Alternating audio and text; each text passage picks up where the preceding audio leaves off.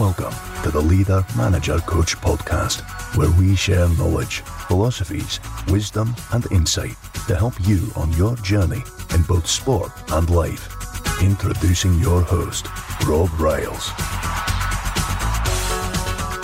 Hello and welcome to the Leader Manager Coach podcast. Welcome along. It's Rob Riles welcoming you to another program. Now, today's podcast episode is chapter seven, or a summary of chapter seven, and the thoughts of leader manager coach and myself on chapter seven regarding the fantastic book, The First 100 Days Lessons in Leadership from the Football Bosses by Phil Denton and Micky Mellon. And as I said, or I've said before, if you uh, are catching up with this episode and it's the first one you've heard, I strongly recommend you go back and listen to the the previous six episode so that you're up to speed. Obviously, this can be taken as a standalone, and there's some great leadership principles in here, but uh, it's part of a series. So here we go, chapter seven, day 36 to 50, avoiding dugout disasters. Now, the analogy that Phil and Micky give is that the football stadium is like a courtroom, and you are the central figure standing in the dock.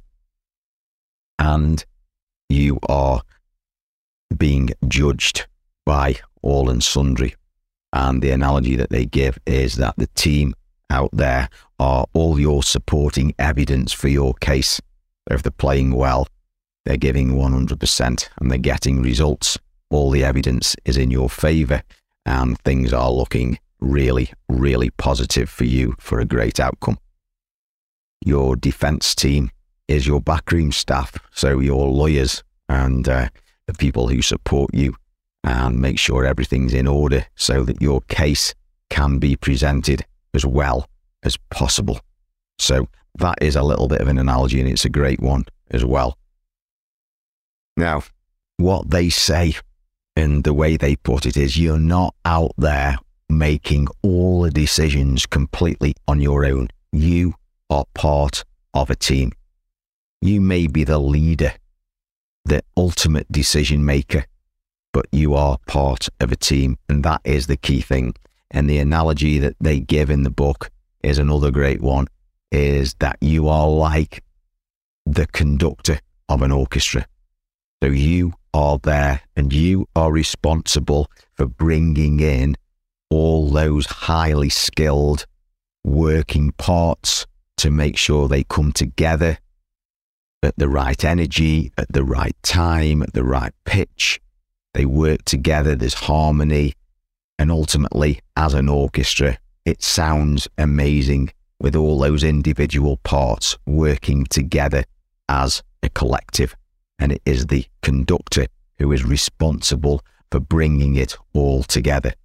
Now, that conductor doesn't keep looking round and checking on the audience and seeing what their feedback is. He spends all of his energy and all of his or her focus on the players in the team and the backroom staff and the people who are going to create the outcome.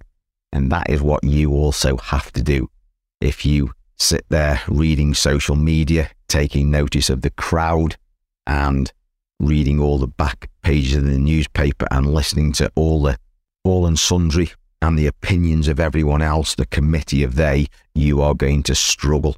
You have to have a real strong commitment, know what your own values are, know what your consistent behaviors are, what you expect, and to have your mind on your zone of operation and the key people that will create the results in your organization.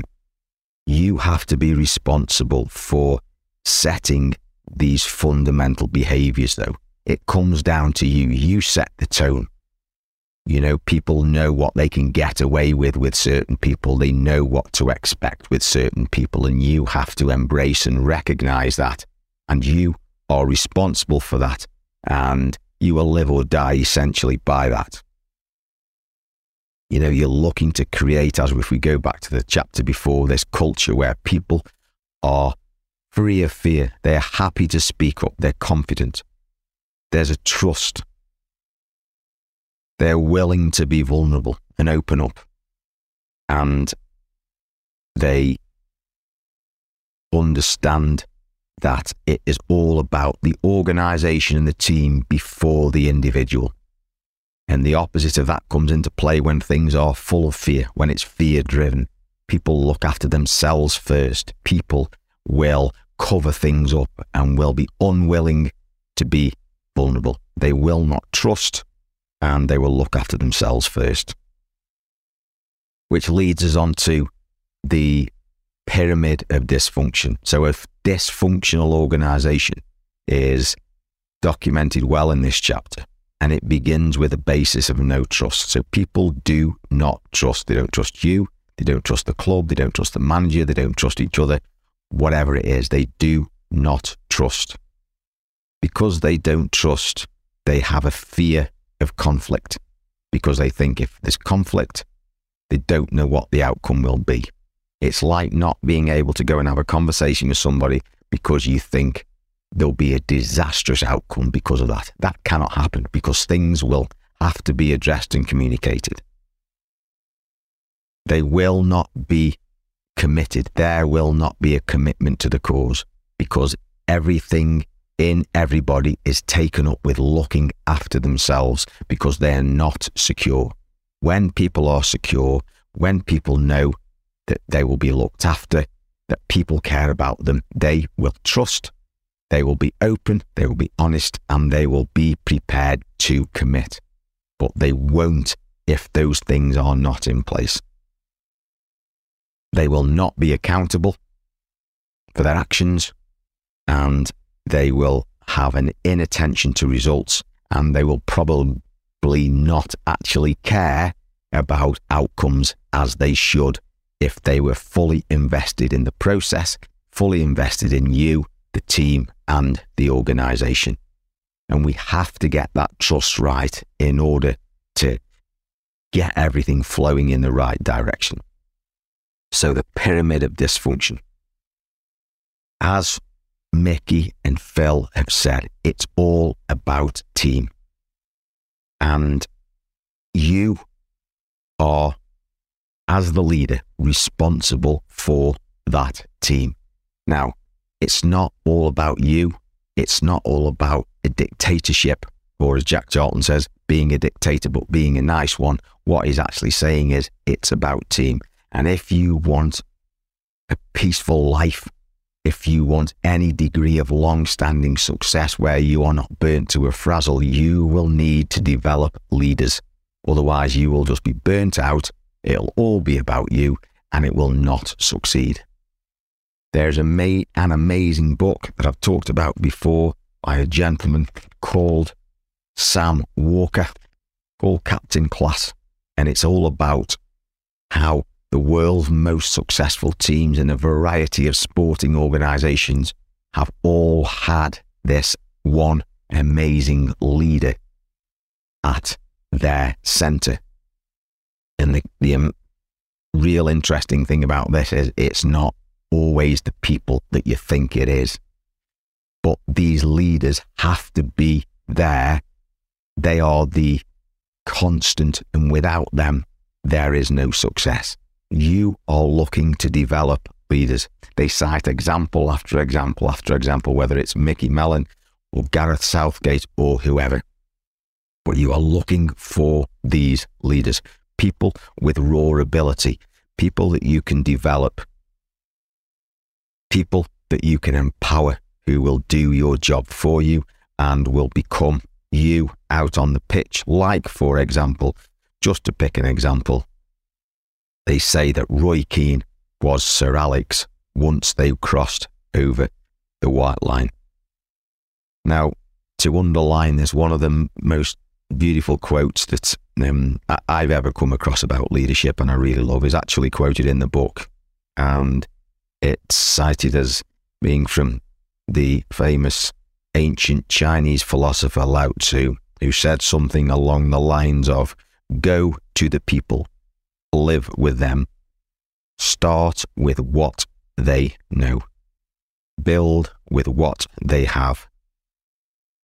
So, with the best leaders, when the work is done, the task accomplished, the people will say, We have done this ourselves. It's not about you. Moving on from that, when we talk about empowering others, when we talk about developing leaders, Micky and Phil talk about eloquently in this chapter and in detail with a six step process that you need to go into and you need to get into. And it's creating that process of learning that's part of the culture where people learn and get better. And it's talked about in terms of a, a process called metacognition. Now, metacognition means thinking about thinking, understanding thinking, understanding learning, and understanding development processes. And if you take the time to understand how you learn, how others learn, how teams learn, we can get better at the process, but we need to know how we do it. And there's examples in the book about how Micky does it with his teams and how Sam Allardyce has done it. And it's developing these metacognition processes. For example, holding team meetings where you do an analysis session and instead of you giving the answers to what you want, it's tasking and asking the players or the staff or whoever's involved to come up with the answers themselves. You are developing leaders. You're developing them to challenge them, to empower them so that they come up with a solution themselves. They get buy in. They are invested in the process. They're not just passively accepting what you say, they are doing it themselves, as Lao Tzu suggests. Get them to do it themselves. You be the example because you know you need to learn yourself. You need whether you're listening to podcasts, whether you're reading books, whether you're reading articles, whether you're studying journals, whether you're going and speaking to people, going on courses. And then you learn, then you analyze and you implement these plan, do, review processes. And things like that, plan, do, review, a do something and review it uh, think about it, improve it slightly, the Kaizen process, implement it and review it. That process can become, as Micky and Phil say, an absolute fundamental in your process. Where you have to get that into your learning, and it's not going to happen overnight. It's probably going to be months and months and months of doing things to get this into place. Metacognition, creating individual learning plans so that players and staff become responsible for deciding what it is they need to learn, deciding how to learn, and evaluating their own progress and putting in the next steps. Learning how to learn, understanding how we think and learn. And that is the summary of this particular chapter, chapter seven. Avoiding dugout disasters. So what are the key the key summaries from that, the key aspects from that. Remember, you're a conductor. You are part of a team. It's not just about you. Remember, you're in the business of developing leaders.